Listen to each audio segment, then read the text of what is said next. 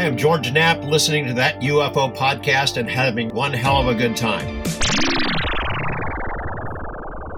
Hi, everyone, and welcome back to that UFO podcast. I have a guest with me making his second appearance on the show.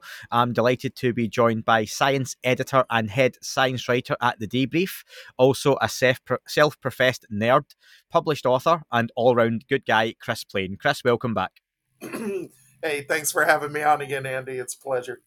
No, it's uh, good to have you back on. Listen, and uh, we got thrown into a little bit of disarray, didn't we? Minutes, minutes before we were due to record, the long delayed, awaited, rumored, mythed, prophesized about UFO report that was due October thirty first has dropped. Uh, 12th of January 2023. So I think we kind of have to start there, Chris, don't we? Um, it, we've got to caveat that by saying we've both had one run through of the report. It's it's pretty limited, as as many expected. It covers 12 pages if you open up the PDF, but bearing in mind the first page is the front cover.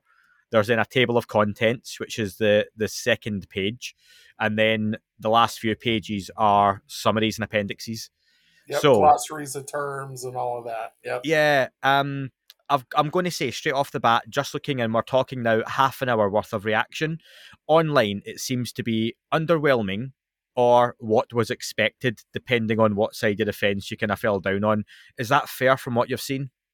Yeah, I, I think um, it's so similar to the first report in yep. the sense that it's like, here's what we're doing, here's our duties, and we've had X number of cases. I think there was over 500 that they reference in this report, and this many have been resolved, this many haven't, uh, or at least categorized into a potentially resolved category. I think that's all pretty perfunctory. I think we're still looking for either, you know, videos, photos, or uh, you know, specific conclusions on things. And I, I still felt like it was really thin on any of that. Obviously, there was no videos or photos at all. And is that realistic, do, though? Is it to expect photos and videos in one of these reports from the unclassified version anyway? Are we, are we really going to get that? You know, uh, when they did that, uh, the the one press conference on it, and they showed that real brief video or whatever that a lot of people, you know, we all kind of said, was garbage. It wasn't much to it. I, I think maybe some hopes got up, including mine, that we might okay. see something like that. I still feel like, um, and this was something I was going to discuss regardless of whether the report came out. I still feel like there's been a uh, a data bubble uh, uh, that's been building with this, you know, Chris Mellons and these other types coming out constantly indicating that there's better fo- video and better photos and things like that and none of that leaking out. I mean, really, if you think about the dawn of the debrief and the discussion of the triangle photo, which was two years and a month ago, it doesn't really feel like any, at least government captured data, has been released. There hasn't been any yet constant talk of more video and more photos and better photos and you know, now since then, Elizondo's credibility has been cast into doubt. A lot of these other the people that were champion that data have been cast into doubt. So in many ways, we we've kind of fallen back into the gray zone that the UFO topic has been in for so long, while at the same time making a lot of progress. We have government offices looking at it and NASA looking at it and Avi Loeb type projects and you know, there's in one hand there feels like there's so much new going on, and in the other hand, when I look at this report today and I look at the summary, uh, you know, I think about the Twining memo from 1947 or Project uh, Sign from 1948, where they're kind of saying the same thing, like people are seeing stuff flying around. We can't identify all of it. Some of it may be exhibiting unusual flight characteristics. As a matter of fact, in the last report, I thought we got more detail on that. I thought they broke it hmm. down to, if I remember right, there were 21 incidents that were broken down in the last report as potentially uh, displaying anomalous or unusual flight characteristics. And this one just kind of said, ah, there's some of those. So uh, it, it didn't really even give us a number on that this time.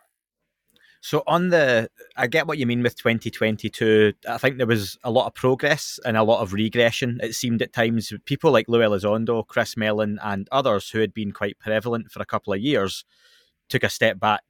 Maybe not in terms of what they're doing, because many would say they're still working hard in the background, still a lot going on. But like you say, I think with a lot of the the chatter online, they just decided enough was enough and let's just go back to doing the work in the background. And you can't blame them for some of the some of the heat they got. But like you say, it, there's then this void, isn't there, of people throwing questions which they don't have to answer but it kind of left that gap and i'd like to think they're going to come back in 2023 at some point and make their triumphant return to kind of answer some of those questions but also help address maybe some of the issues people have not with them necessarily but with these reports the lack of information. I'm sure chris mellon who we can refer to as one of your colleagues because he writes at the debrief now and again doesn't he yeah. Chris Mellon, I would love to see one of his articles published on this and what his thoughts are. I'm sure he's had that ready to go and he's just hovering his finger over the enter button just now.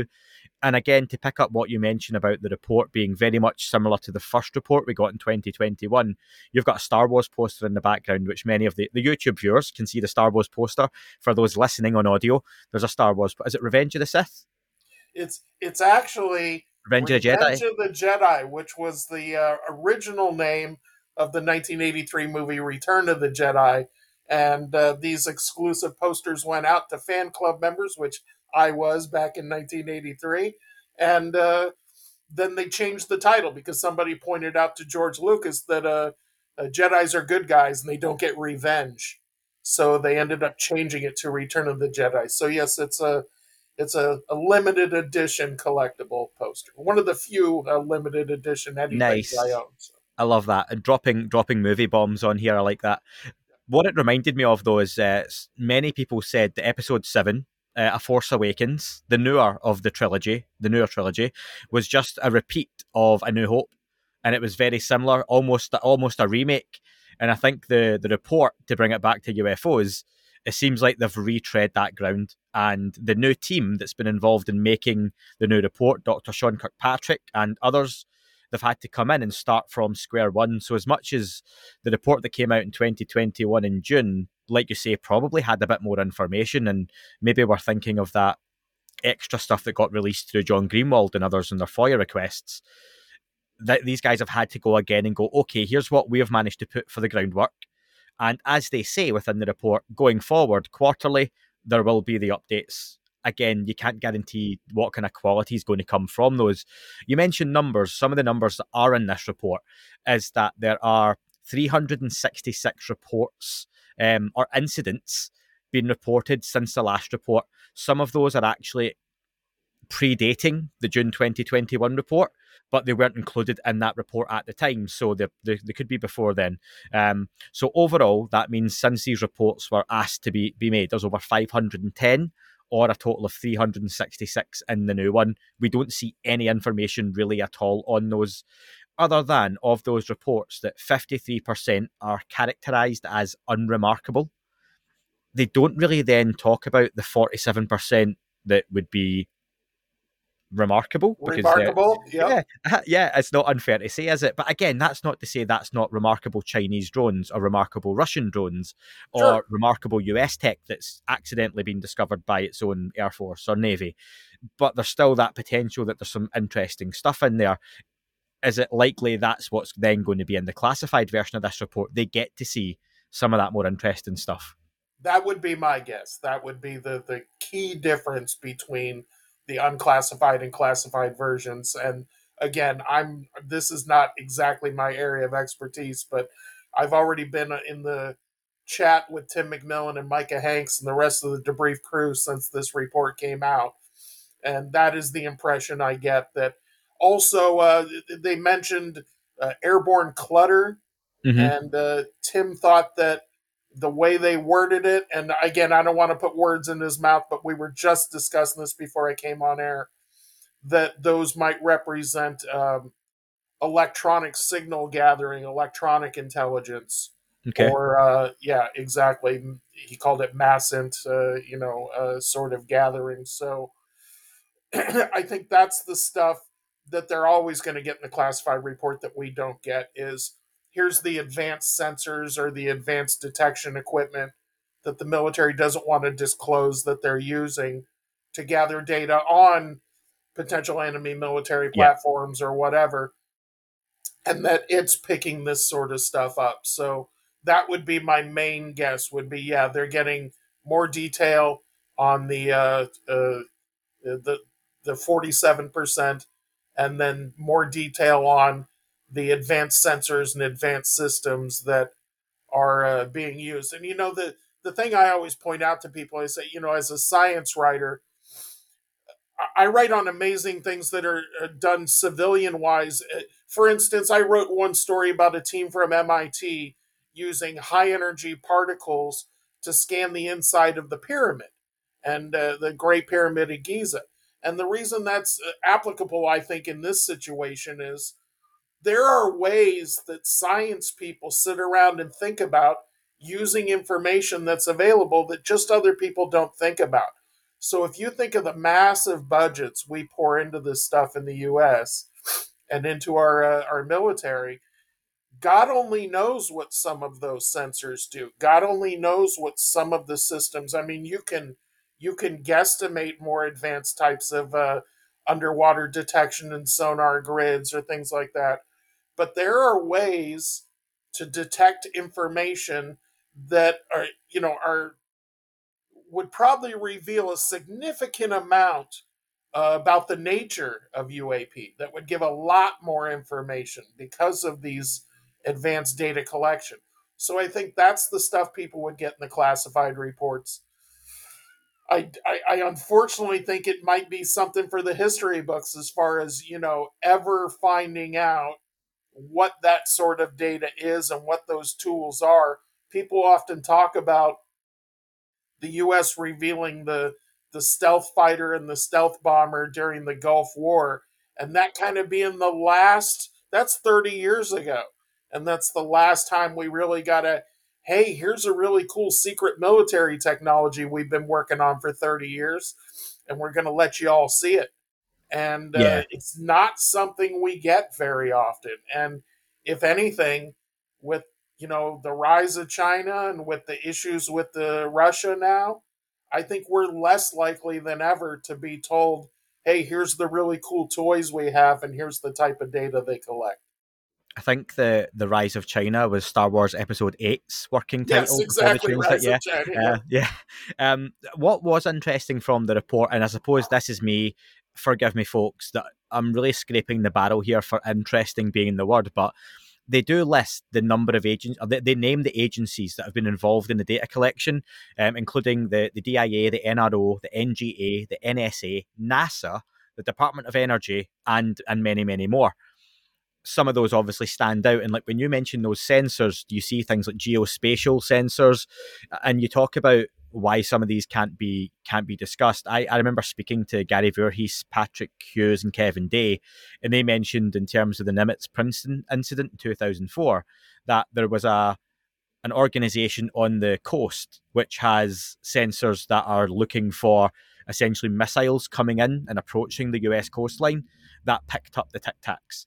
So again, that's not something they're going to come out though and say, oh yeah, we'll give you our information while we're looking for ballistic intercontinental missiles that could hit the US and how we how we how we detect those and you know what we might have. So that kind of stuff is never going to come out. But it's interesting those organizations how much input they had is also up for up for debate because it could literally be Sean Kirkpatrick sending an email to someone at NASA and NASA sending back a, a zip file saying here you go here's some stuff I've got have a look through it and then that's that's part of the study. However, it could be a lot more than that. Where we just don't know.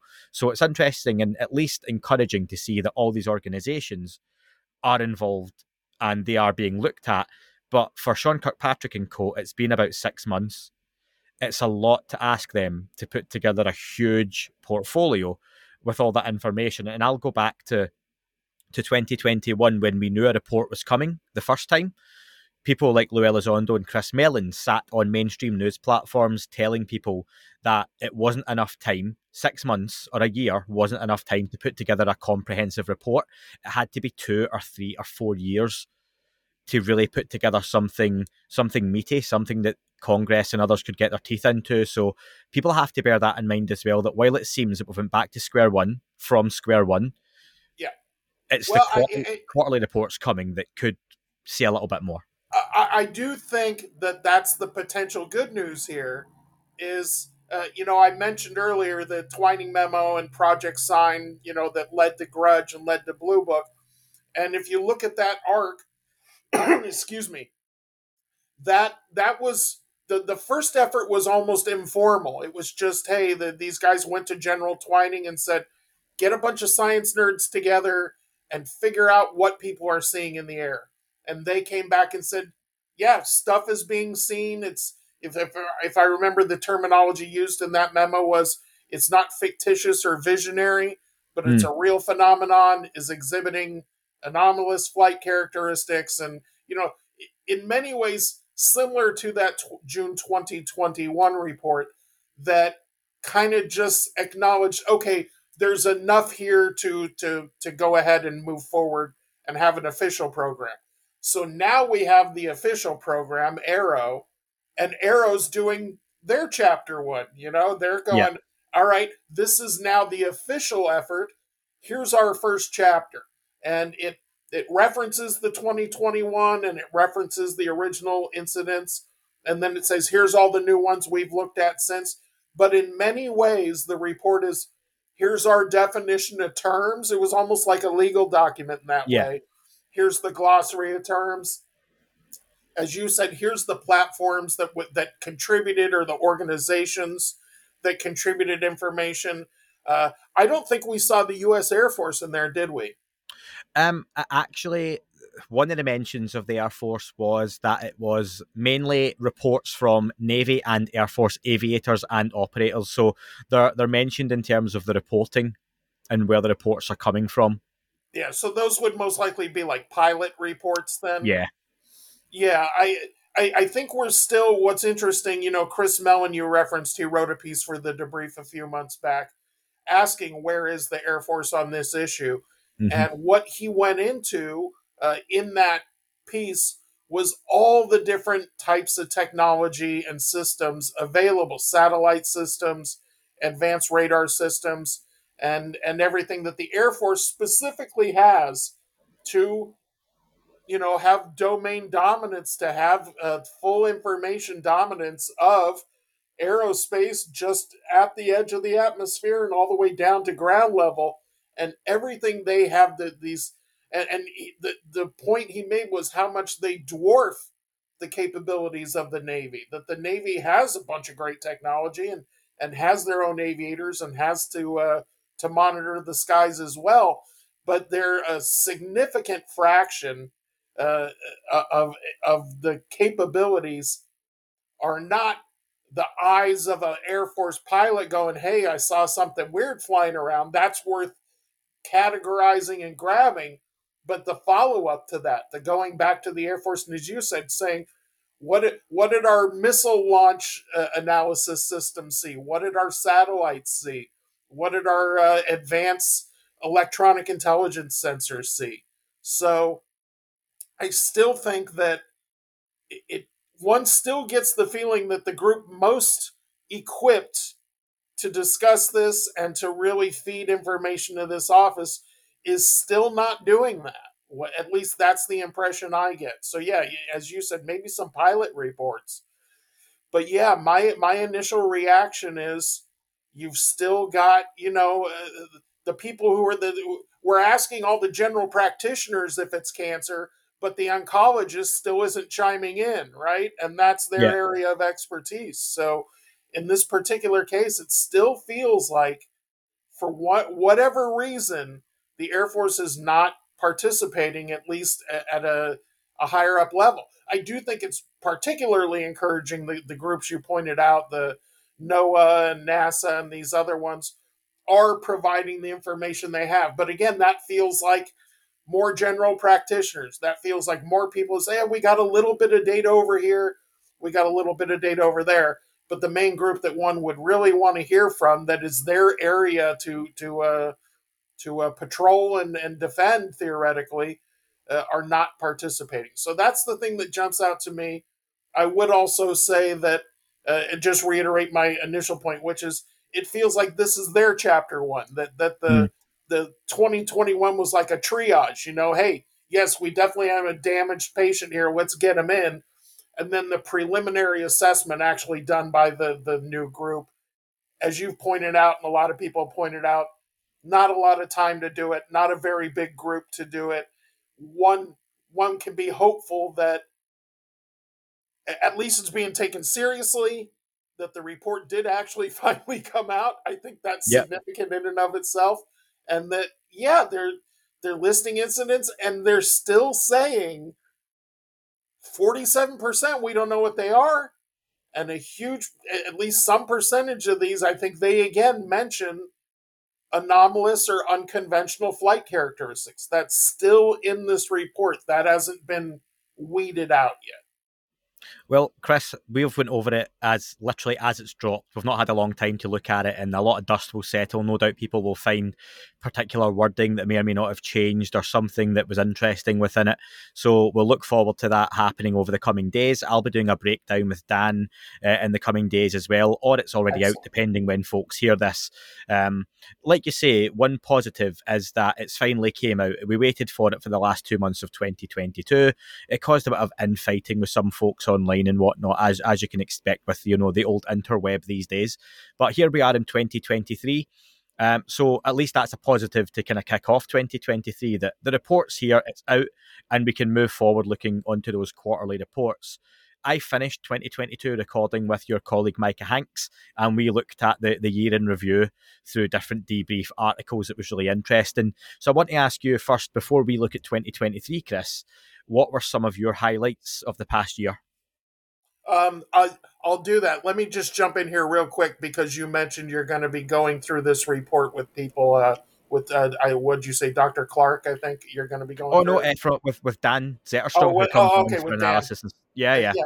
So um, towards that end, and I mentioned this to you privately already, but uh, the debrief is going to be doing a, uh, a, a UFO roundtable next week and it's something we've talked about doing for a while. We thought the report wouldn't be out by then, so one of the things we were going to cover is why is it's delayed and what's going on as well. But I, this is just a good time to sneak in and let you know that, uh, and let your audience know that uh, I believe next uh, Thursday, so essentially a week from today, uh, around the around uh, I think at 10, 11 a.m. Pacific time, so about two Eastern here in the states uh, we'll be jumping on. I'll have Micah on. I'll have Tim McMillan on. I'll have Chrissy Newton on. And she's got lots of interesting stuff about Jacques Vallée's new book and uh, Elizondo's book and James Fox's movie he's working on. Uh, Micah has a lot, and, and I think that's what you just were kind of leading towards was stuff that the debrief has covered in the last year, mm. um, which was, uh, you know, uh, FAA and uh, uh, AIAA and other organizations kind of getting involved in the process of, at minimum, pilots having a way to report incidents that they're coming across, and civilians and military both having a way. So uh, that's something we're going to do next week, and hopefully by then uh, there'll be a little more clarity on this report and where things are going. I know. Uh, Micah was working. Uh, there should be a feature coming out in the debrief here in the next couple hours and uh, he was working on this uh, for weeks now in anticipation of the report coming out. So I can tell you that he's got a big feature on this new report. He's been reaching out to uh, DoD and I believe Mellon and Elizondo and some of these people too. So hopefully we have some some tasty quotes to serve the people from the debrief. Um, as far as last year, uh, you know, we really got our footing at the debrief in a very interesting way. You know, our numbers are up, and you know the performance of the site in and of itself, and we found a really interesting, um, really interesting uh, process has taken place where the the science side and the UFO side have have started to meet each other in the middle a lot. and I tell people this all the time. I say, you know, I write a lot of articles about the search for life in the cosmos, whether it's habitable exoplanets or a search for life in the clouds of Venus or things like that. but as well as technosignatures, the actual search for intelligent life with engineering and, and equipment.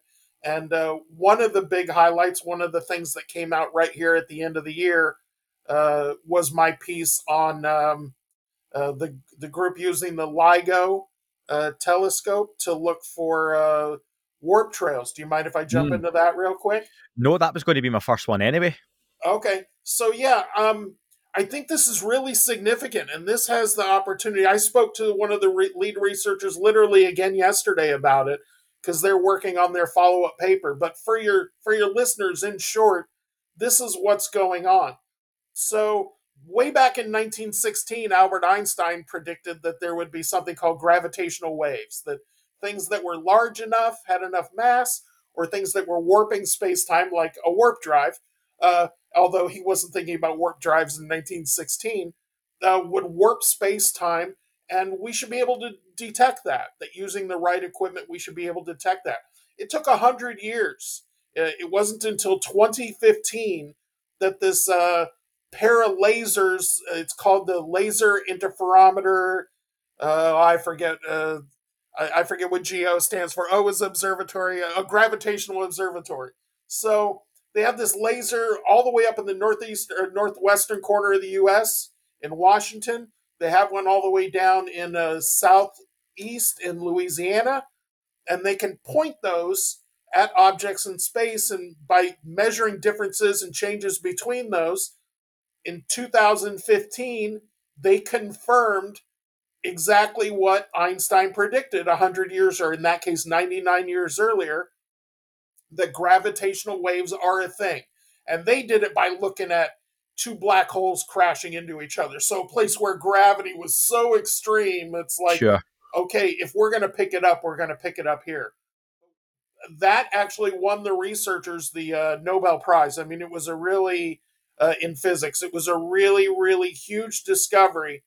And the reason it's significant for what, for the search for extraterrestrial life, and in particular, the search for technosignatures like alien spacecraft uh, is because it's a brand new tool that seems perfectly equipped to do this particular type of search. And so, and the reason is this. so the the the guy I spoke to is a guy named uh, Gianni Martire. He's a uh, runs a group called uh, out of Sweden called uh, applied physics, and they're like a Bell Labs. They're a think tank that has over 30 physicists that work there. and what they do is they analyze uh, technologies for for venture capital firms and things like that and determine the viability. But one of the things Gianni, the, the founder, and his partner Alexey Bobrick did uh, a year ago is they put out a paper on what they called a physical warp drive. I know I'm giving you a lot of background here, but this is no, gonna, no. So they put out on a, a paper on something called a physical warp drive, and basically their goal was to take the theoretical warp drive that people like Sonny Light, White or Miguel Alcubierre or some of these more famous uh, uh, mathematicians put together and say, what would it take to build a real one? Like a physical is the term uh, uh, Gianni uses with me all the time, a physical warp drive.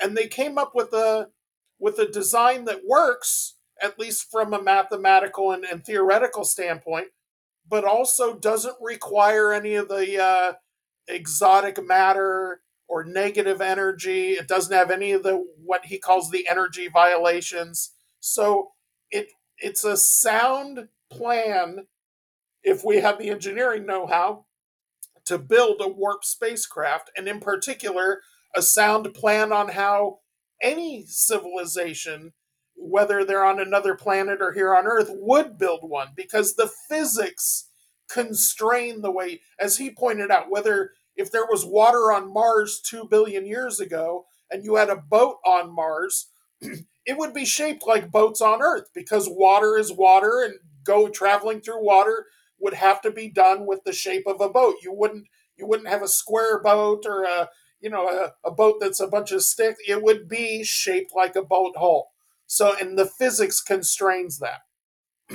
so after they put out their warp drive paper, they went about doing their business and living their life. And a few months ago, they got contacted uh, by these two researchers from CERN, and one of them is the associate dean of physics at Carnegie Mellon University. So, you know, people that know Chris Mellon and know that family name, that's as prestigious a university as there is in the US, Carnegie Mellon.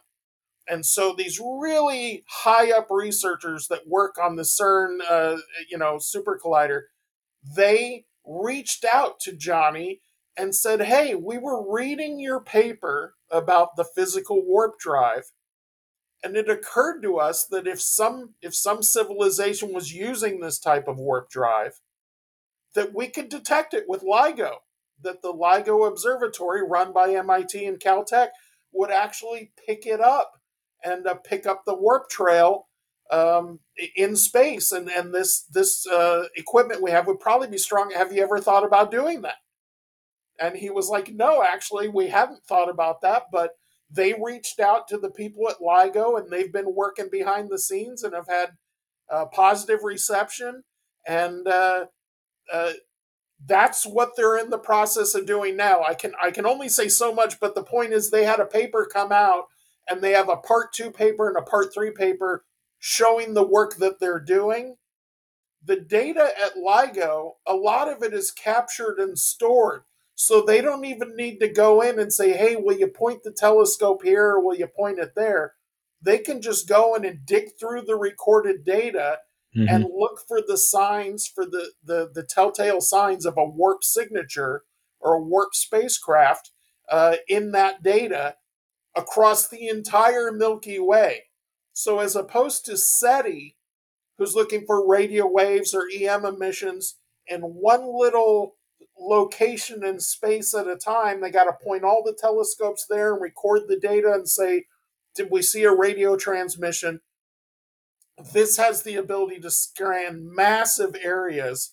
And if there are these telltale signatures of a warp drive, uh, they believe they will pick it up. They they're actively going through that data now. And the reason that's so exciting is because it's brand new. We didn't, you know, that that paper, that Nobel Prize was in 2017. The research was in 2015. It was published in 2016, and the paper was 2017. So the ability to even use that tool and to look for something like this is a brand new ability. It's a brand new uh, hunt for techno signatures tool and system. And the people that are talking to me about it, that are doing it, are legit high end extremely reputable scientists. As I said, the one guy from Carnegie Mellon, the other guy runs this massive think tank. And they just happened to reach out to me to tell me about it because I wrote a paper on their warp theory a year and a half ago. And he says, I don't know if you'd be interested in this. And of course, you know, obviously I, I did a whole feature on it and we've had multiple talks with them. And uh, uh, he, he, he, he won't give me anything concrete yet, but he keeps teasing the possibility to me that when their next paper comes out sometime in the spring that they they're feeling like they might have some positive results.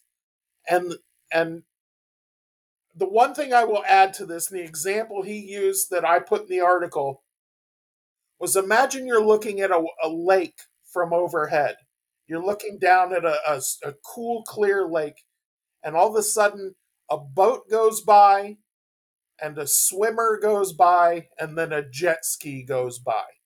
They're going to leave patterns in the water. They're going to leave a wake pattern behind them in the water that is water waves as opposed to gravitational waves.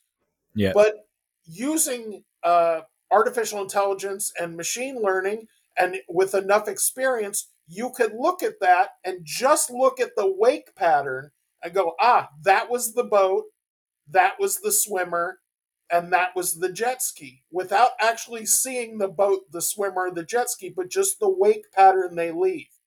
So that's the exact way they're going to be looking or are currently looking for the telltale signs of either a massive spacecraft like uh, the, the they they term their uh, thing Ramadar because of Arthur C. Clarke's rendezvous with Rama which had mm-hmm. this massive spacecraft that's so big, even if it's traveling 5 10% the speed of light it would create a gravitational wave behind it because of its size well if you have a little ship relatively little like the starship enterprise and it can go warp factor 2 warp factor 3 and it's using a physical warp drive it's going to leave a wake pattern behind itself in gravitational waves so basically uh, we've been looking for techno signatures with SETI for 60 years and haven't picked them up. This is a whole new tool to not just look for radio emissions, but to really to look for,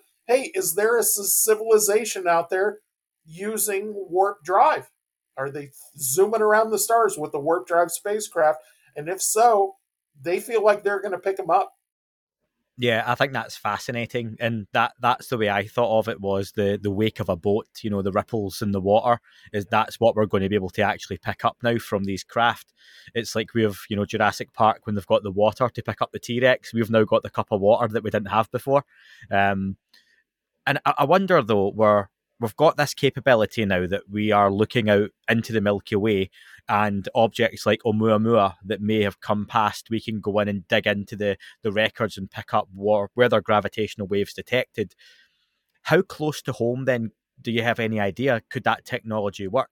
And I'm oh, thinking if there was a Phoenix Lights event, could you point those lasers over Phoenix and check if there was gravitational waves left behind?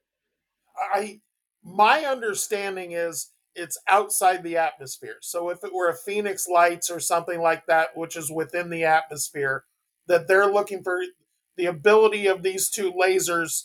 Uh, uh, but he did say as close as the moon in one part of our conversations, which is 220,000 miles, not that far away at all. So, uh, in astronomical terms, so um, you know the space station is 22,000 miles out. So it's about, t- uh, or, you know, I'm sorry, the farthest geostationary satellite. So yeah. space station's about 220 miles out. So about 10% of the way to the moon is where our farthest satellites regularly circle. So astronomically close as far as looking for something right in the atmosphere. That is a, that's a good question. That's something I will ask him. I, I do know that he's doing, uh, he's working on some other features for us as well and uh, giving me some input on some other. Um, I mentioned to you there was a very high profile UFO event in Chicago at the O'Hare Airport yes. back in 2006. And he has some really interesting thoughts on what people saw there and what what what could be a very realistic explanation. And uh, can you summarize though, because some listeners might not be aware of what the Chicago O'Hare incident is? Sure. Just give us a brief summary. So there was a my understanding of the incident. It's not something I'm super expert on, but I've discussed it with Micah Hanks to get a little more tuned up.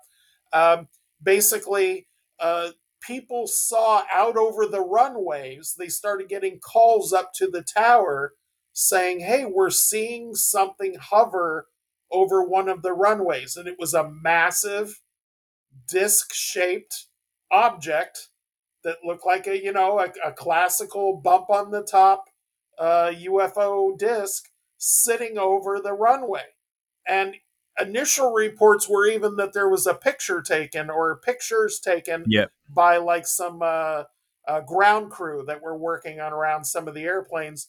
That again, like a lot of these things, has never surfaced and there's never been confirmation of it. But then, uh, so people were seeing it. They got number reports, pilot reports, crew reports, civilian reports. So there was this kind of sudden, are you guys seeing that moment?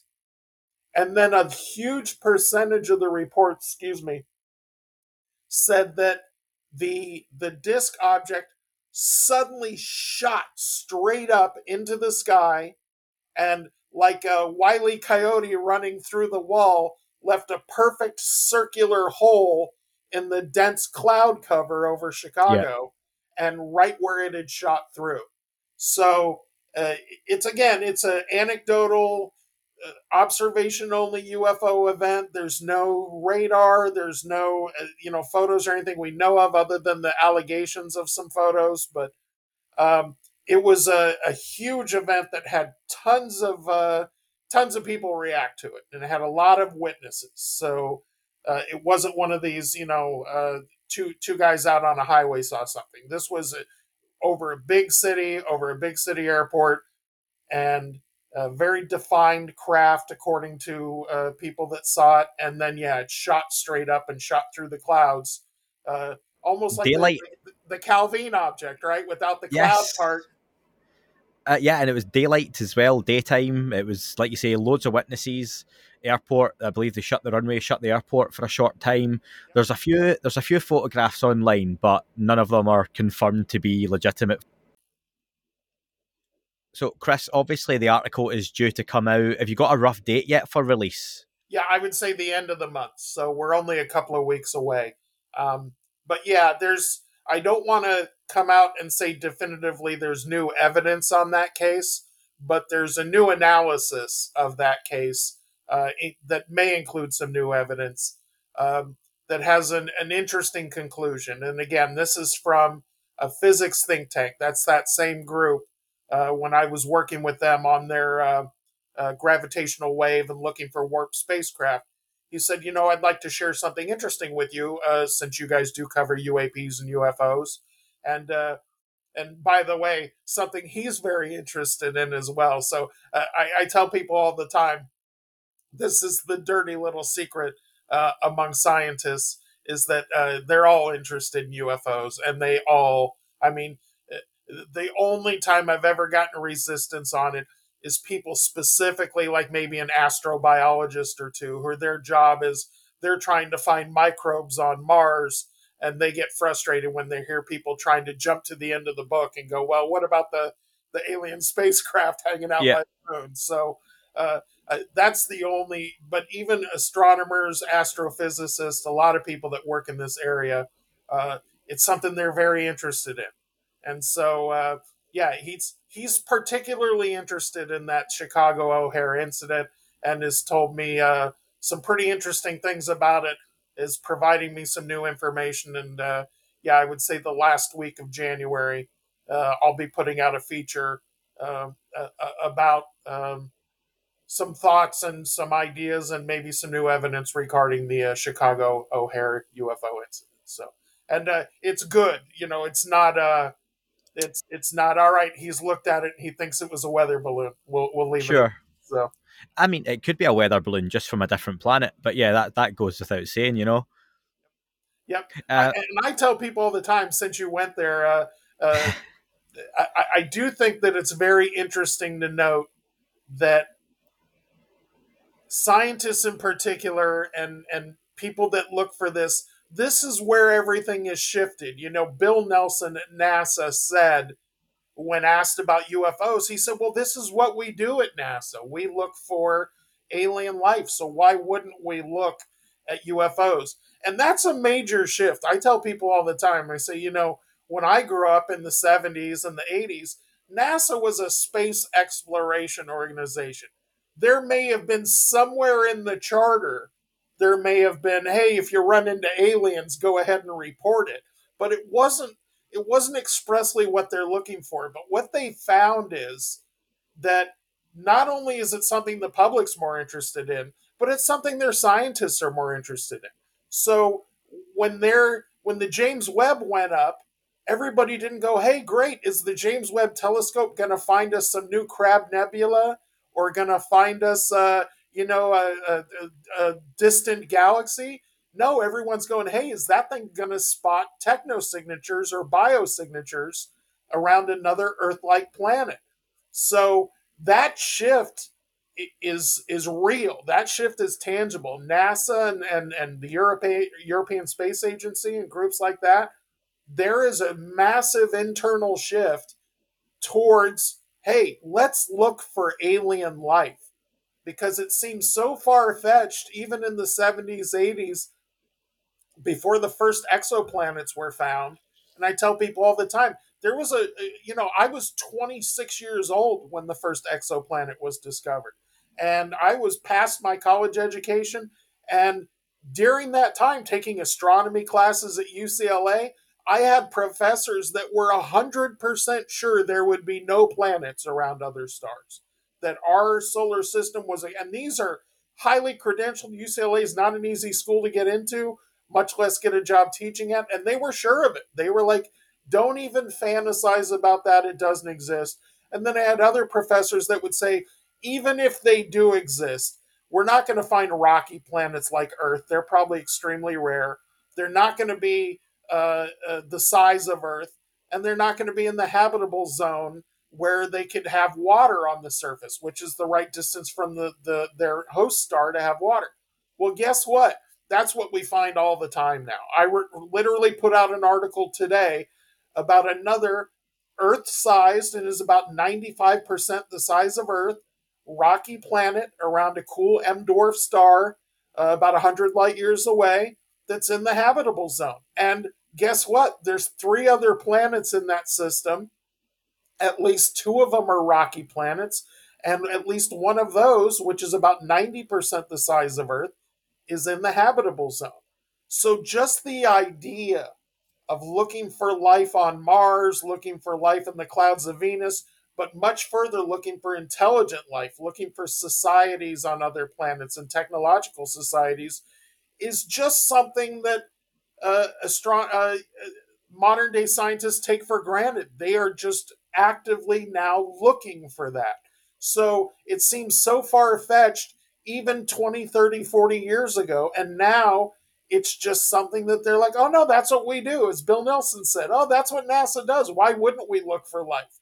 Well, that wasn't what NASA was doing in the 70s and 80s when I was growing up. And they were particularly resistant to talking about life on other planets. Now they employ astrobiologists, people whose job it is to look at environments on other planets and say, would this be a good place for life, at least as we know it, you know?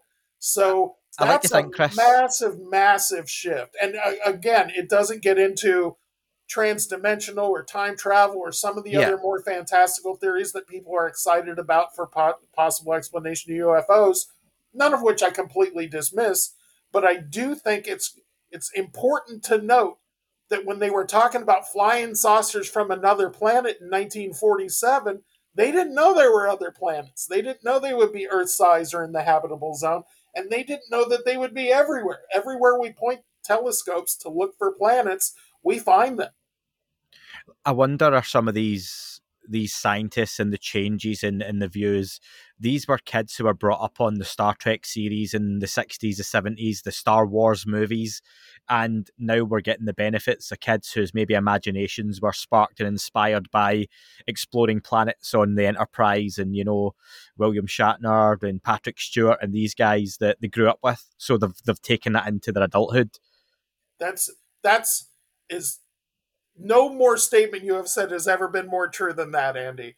That we have an entire generation of scientists, or now multiple generations of scientists, who were raised on forward looking science fiction and who are looking at it. And I report on it every day. We're building laser beam weapons, we're building, uh, you know, uh, all kinds of tractor beams, all kinds of stuff that you saw in science fiction that would directly inspired researchers, that have directly inspired researchers to say, hey, can we make a warp drive?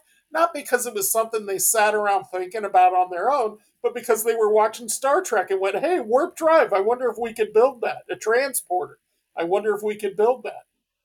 There's research into traveling by wormholes. I guarantee people that research traveling by wormholes watch Stargate, whether they admit it or not, right? Because people are traveling by wormholes there. So we have more scientists than we've ever had just by the sheer size of the Earth's population. We have a much broader base of people because of diversity now in those sort of STEM programs. So we have just a whole wider range of perspectives. It's not just nerdy white guys with calculators and glasses. And uh, we have so many more tools and data. And every time we find more information, it seems to increase the chances for life, not decrease it. We find more planets, more habitable zone planets. We found extremophiles here on Earth, life forms that live without sunlight or in extreme environments.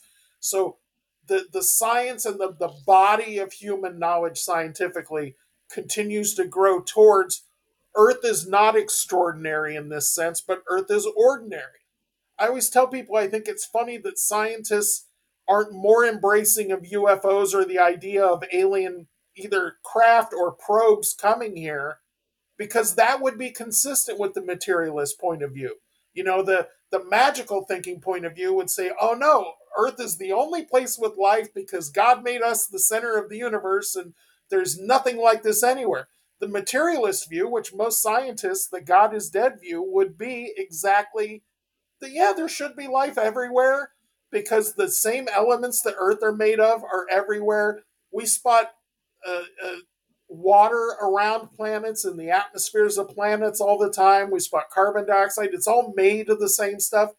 I tell people all the time imagine you lived in a garden and there were plants all around you, and you found out there are gardens everywhere. What are the yeah. odds that none of those gardens have plants? They have the same dirt, they have the same water, they have the same sunlight. So the idea that life is not only common in the cosmos, but but uh, potentially uh, prevalent, potentially at a very high rate, and that it is, uh, you know, on the grand scheme of time, if we're just, you know, launched into space, really in my lifetime, I tell people all the time, we we walked on the moon 26 days after I was born, and I'm not that old, you know, I'm 53, I'm not ancient yet, and uh, so just in my lifetime, we've seen so much progress. Are we to believe that if the cosmos is 13.8 billion years old and we're 4.4 whatever we are that in the 9 billion years leading up to earth that societies maybe haven't even come and gone i mean when when george lucas said a long time ago in a galaxy far far away i think that's something people, people would think about now it wouldn't seem fantastical at all to go societies may have come and gone billions of times across the cosmos much less exist with us concurrently or uh, contemporaneously, or much less send probes here to see what we're doing, or maybe even fly here if they have the ability to exceed the, the speed of light. One more thing I want to mention on the Chicago Hare incident that really interests me and why this event still excites me. It's not a Roswell, which I've said many times, the, the people involved have passed on, their grandchildren have passed on the the records will be few and far between. The technology was minimal for the time as well, and it, it's really one of those that's being anecdotal and consigned to history until such time we find out the truth and and a government comes out and says, "Here's the documents." Chicago here was two thousand five. That's not long ago. We had, I'm right, in 2005, yeah? I think 2006. Uh, 2006. It's within, you know, the last 20 years. And the technology was good the satellites would have been good, the the radar would have been good, the the military technology that would be protecting the United States would be good, and would it have taken much at the time or even now to go back and say on this date at this time what do we have for the chicago area? What did we pick up entering the atmosphere? What did we pick up leaving? You know that's something that i'm sure at the time and on the day there would be decent evidence for. And to bring it full circle to the new report that came out today, the AARO report, I think that's what people are looking for. I think that's what we want to see. We want to see them say, okay, we've looked at Chicago in 2006 or, or the Nimitz incident in 2004, and we've reached out to the Air Force and said, what satellites did you have pointed in that area? And we reached out to other organizations and said, what sensor systems did you have looking at that area? And what did you see there? And Chicago is a perfect example because it's smack dab in the middle of the continental United States and the you know in the in the Midwest and is somewhere where we should have tons of coverage from weather satellites to military satellites to sensor systems on the ground to aerial platforms flying around uh, AWACS systems things like that radar sonar and and things we as we pointed out that we don't know about there should be data there should be the ability by an AARO to go back to an incident like that and say, all right, we've narrowed it down to this date and this time and this location. Start reaching out to organizations and saying, what do you have? Do you have anything from that date and that time? Maybe a weather satellite picked up some weird electromagnetic anomaly there at the time, and it points towards it was an atmospheric event.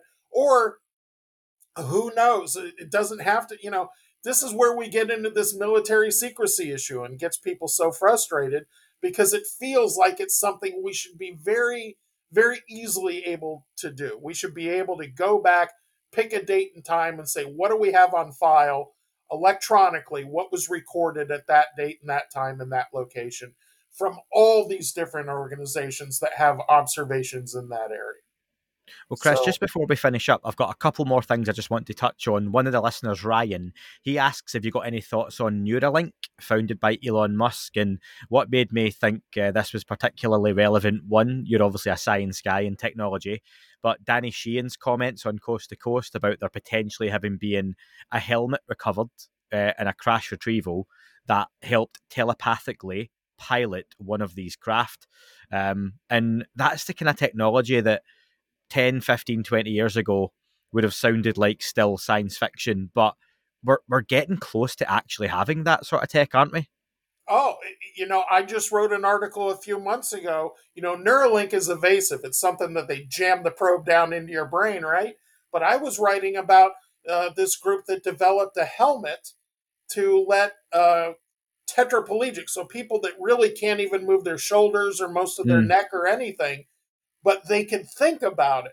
They put a helmet on them, connect the thing to their wheelchair, use some artificial intelligence software. And there's actually video on the Debrief's YouTube channel.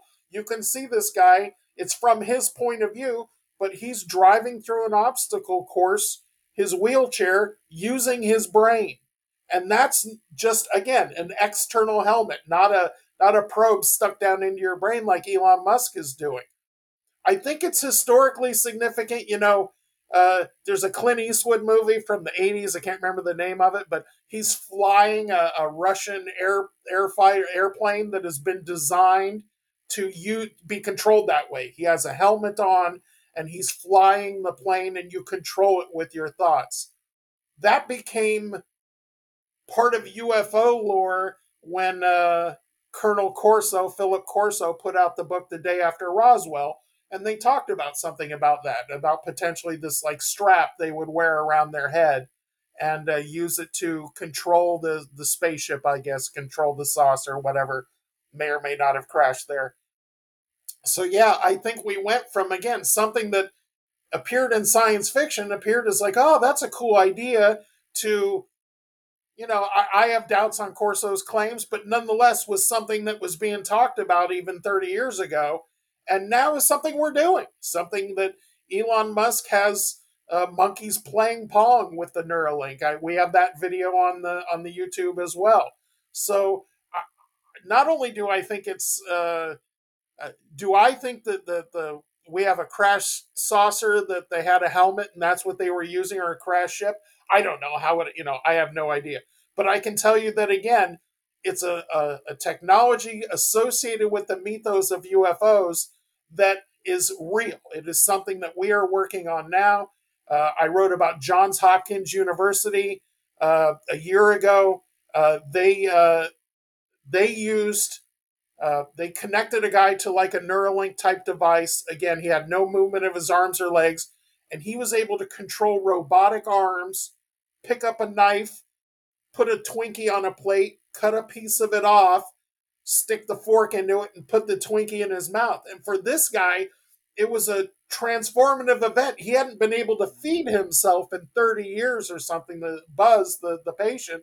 And all of a sudden, here he was controlling robotic arms to do it through software and through an interface. So, yeah, I, I think whether or not it's something that, you know, it, could be something Sheehan again. Like I said, was a, in a movie in the in the seventies or eighties, a Clint Eastwood movie was it was part of the lore because of a uh, Corso. So whether Sheehan's just picking through the lore and saying, "Hey, here's something that cool that could exist," I don't know. But if it did exist, it would be consistent with the way we understand science and the way we understand brain signals. That you can interpret brain signals, and uh, in the case of the guy driving the wheelchair if you want to turn left, he would just think about moving his left arm. And since his left arm doesn't move, the chair would go left, right? And same with his right arm or whatever. So uh, yeah, it's technologically viable and something we're working on now.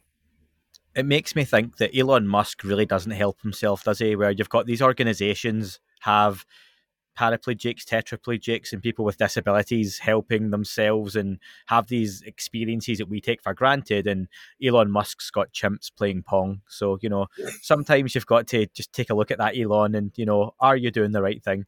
Um, uh, one thing I want to know before we head off, Chris, you've been great with your time and things changed so last minute for us, which sure, was, was no great problem. to talk. Were there any articles you were trying to write in 2022 or leads you were chasing for exciting stories that just never quite came to fruition?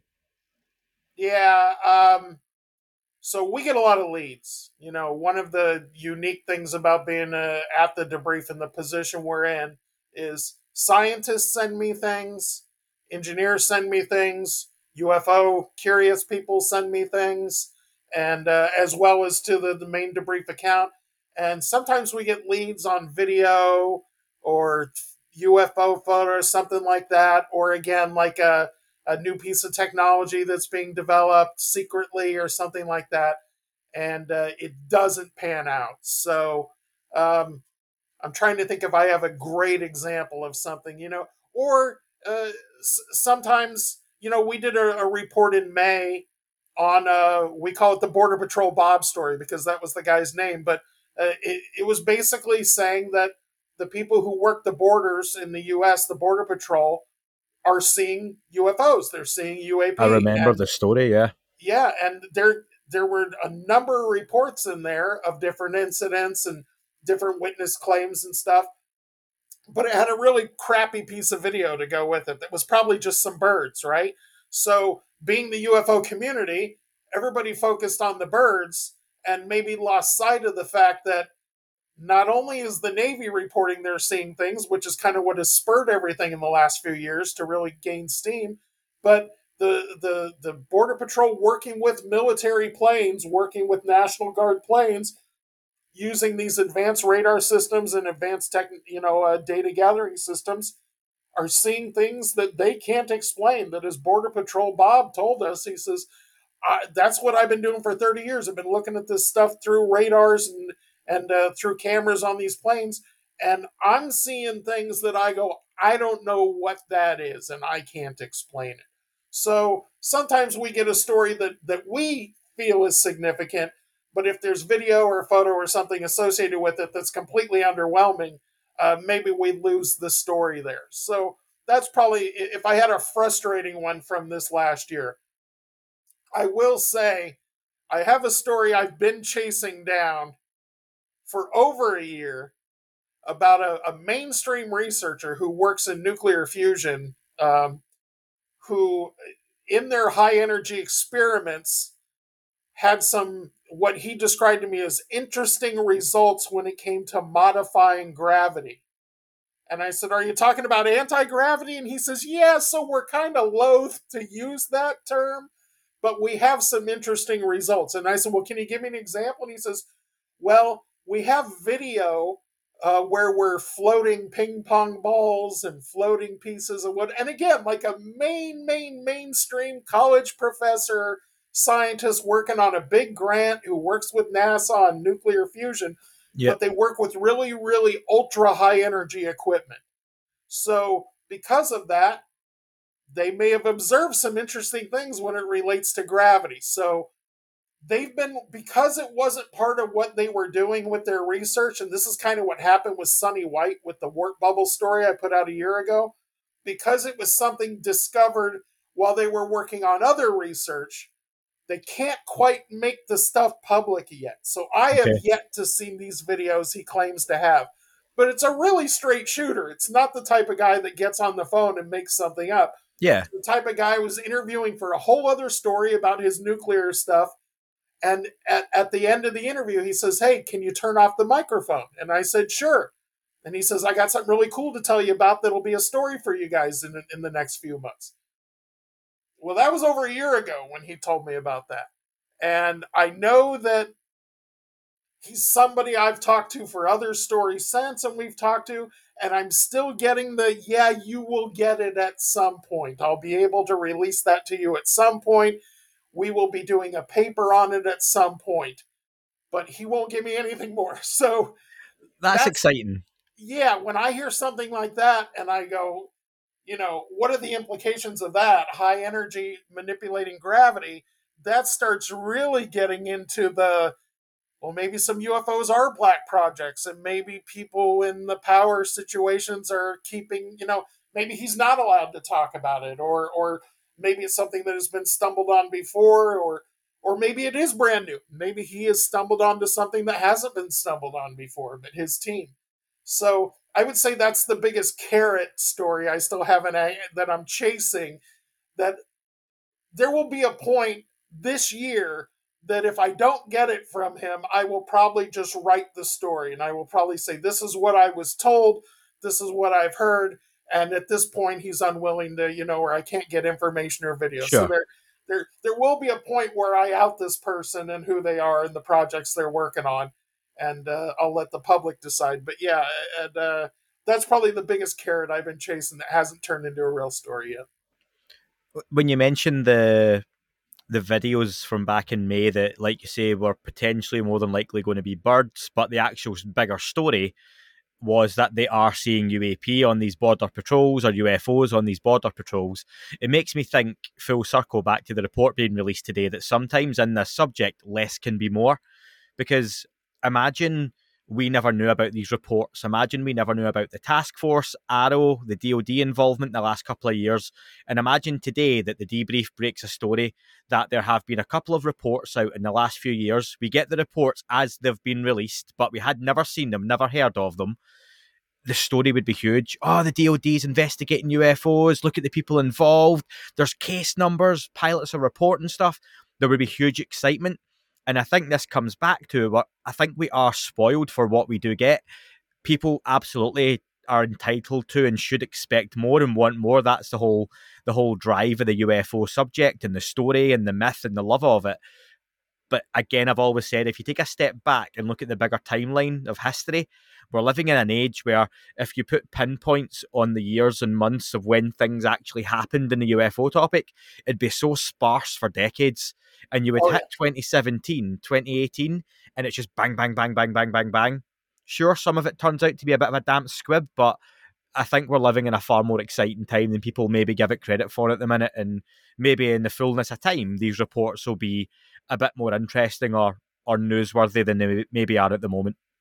I, I couldn't agree more, Andy. I tell people this all the time. Is I started following the UFO subject in 1977 when I had my own witness experience, and I was just before my eighth birthday, and ironically, a few months before Close Encounters and Star Wars hit the theaters. So, uh, I, I, it's been something I've been following forever, and we would go decades with nothing. Or if you got something, it was Bob Lazar and it seemed real. And then you dug into it and went, ah, maybe this, you know, at least for my opinion, didn't really turn out to be anything there. And the same thing like the Corso book, you know, Day After Roswell, that would come out and be like, oh my God, we have a whistleblower, we have new information. And then it would fizzle away. The things that have happened in the last five years plus, a little over five years now, and the, momentum you know, I, I, tell people this all the time. Um, we've been dreaming about NASA jumping in on this and putting their hat in the ring and looking for UFOs. We've been dreaming about a guy like Avi Loeb, a professor at Harvard, jumping in on this. We've been dreaming about all these things. We've been dreaming about, you know, hey, ever since Project Blue Book ended in 1969, again, the year I was born, we went 50 years without the military at least openly acknowledging and studying this. And and maybe you know, if the criticisms of Elizondo are right, maybe it was just a portfolio he carried around and it was a subset of AAWSAP. And so maybe there really wasn't that much going on. But whatever that is, it's led to this now. This is real. The AARO is a real organization within the DoD who's actively talking to all these different organizations saying, give us your reports, give us your data. We're going to try and make heads or tails of this whole thing. So, what has happened in the last few years, in the last couple of years? I mean, Ryan Graves is running this whole group for the AIAA that's about aviation safety and UFOs, and they're doing their own efforts now. The FAA is working on ways for people to report that.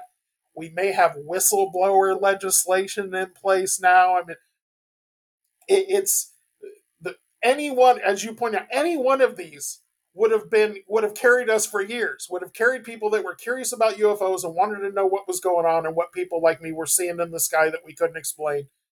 Uh, any one of these. So uh, yes, I think we get overloaded with tons of great stuff, but none of it giving us exactly that one magic thing we want, which is an answer. Even if the answer is uh, it's secret tech that the US and the UK have been working on together since before Calvine, and they just didn't want to let anyone know because we haven't faced an existential war since World War II. So we've just kind of been keeping this secret weapon in the back pocket since the late 40s and developing it. Whatever the, or it's atmospheric phenomenon. They're all Hessdalen lights and they just shape themselves like saucers and look like craft, or shape themselves like a tic tac and look like a craft, but are really just some natural occur. Whatever the answer is, I think that's the main frustration. Will continue to be we're getting more information, we're getting more activity. We still feel like we're short on answers. Chris, uh, you're never short on an answer, which is always good when I'm speaking to you. If people have enjoyed listening to this, they can check out our previous interview where we go into a bit on your background and things as well.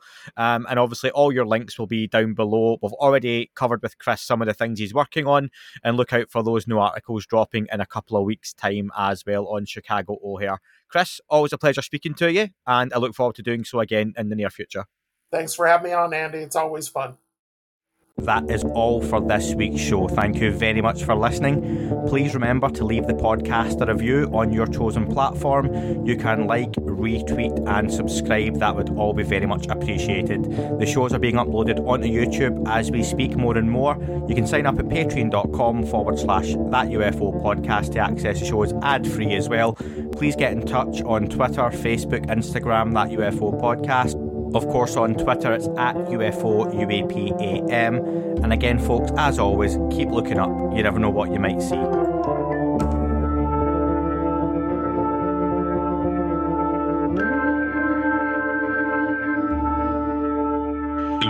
Tic tac and not quite a saucer, more like a hubcap designed by Chaucer, a little baroque and quite steampunk, like Alice was playing bass for the Parliament of Folk. The little fucker hovered right outside of my window, and when I shoved out the screen, he made it an issue. I don't think he expected me to see his ass, but I'd had some champagne and smoked a little.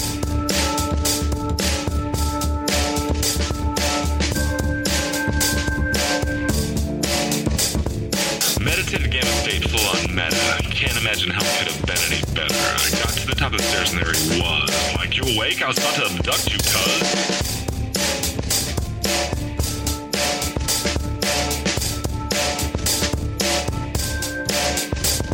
I jumped back and nearly kissed myself, and I climbed out the window after the elf, and I woke up in my bed and there was something on my head, and everything was weird, and everything was red. And I called out my boys, they thought this was noise, they thought it was a dream, they thought it was my toys, they thought it was my problems, and they think I should seek therapy, and I don't know what to do, because it doesn't really scare me.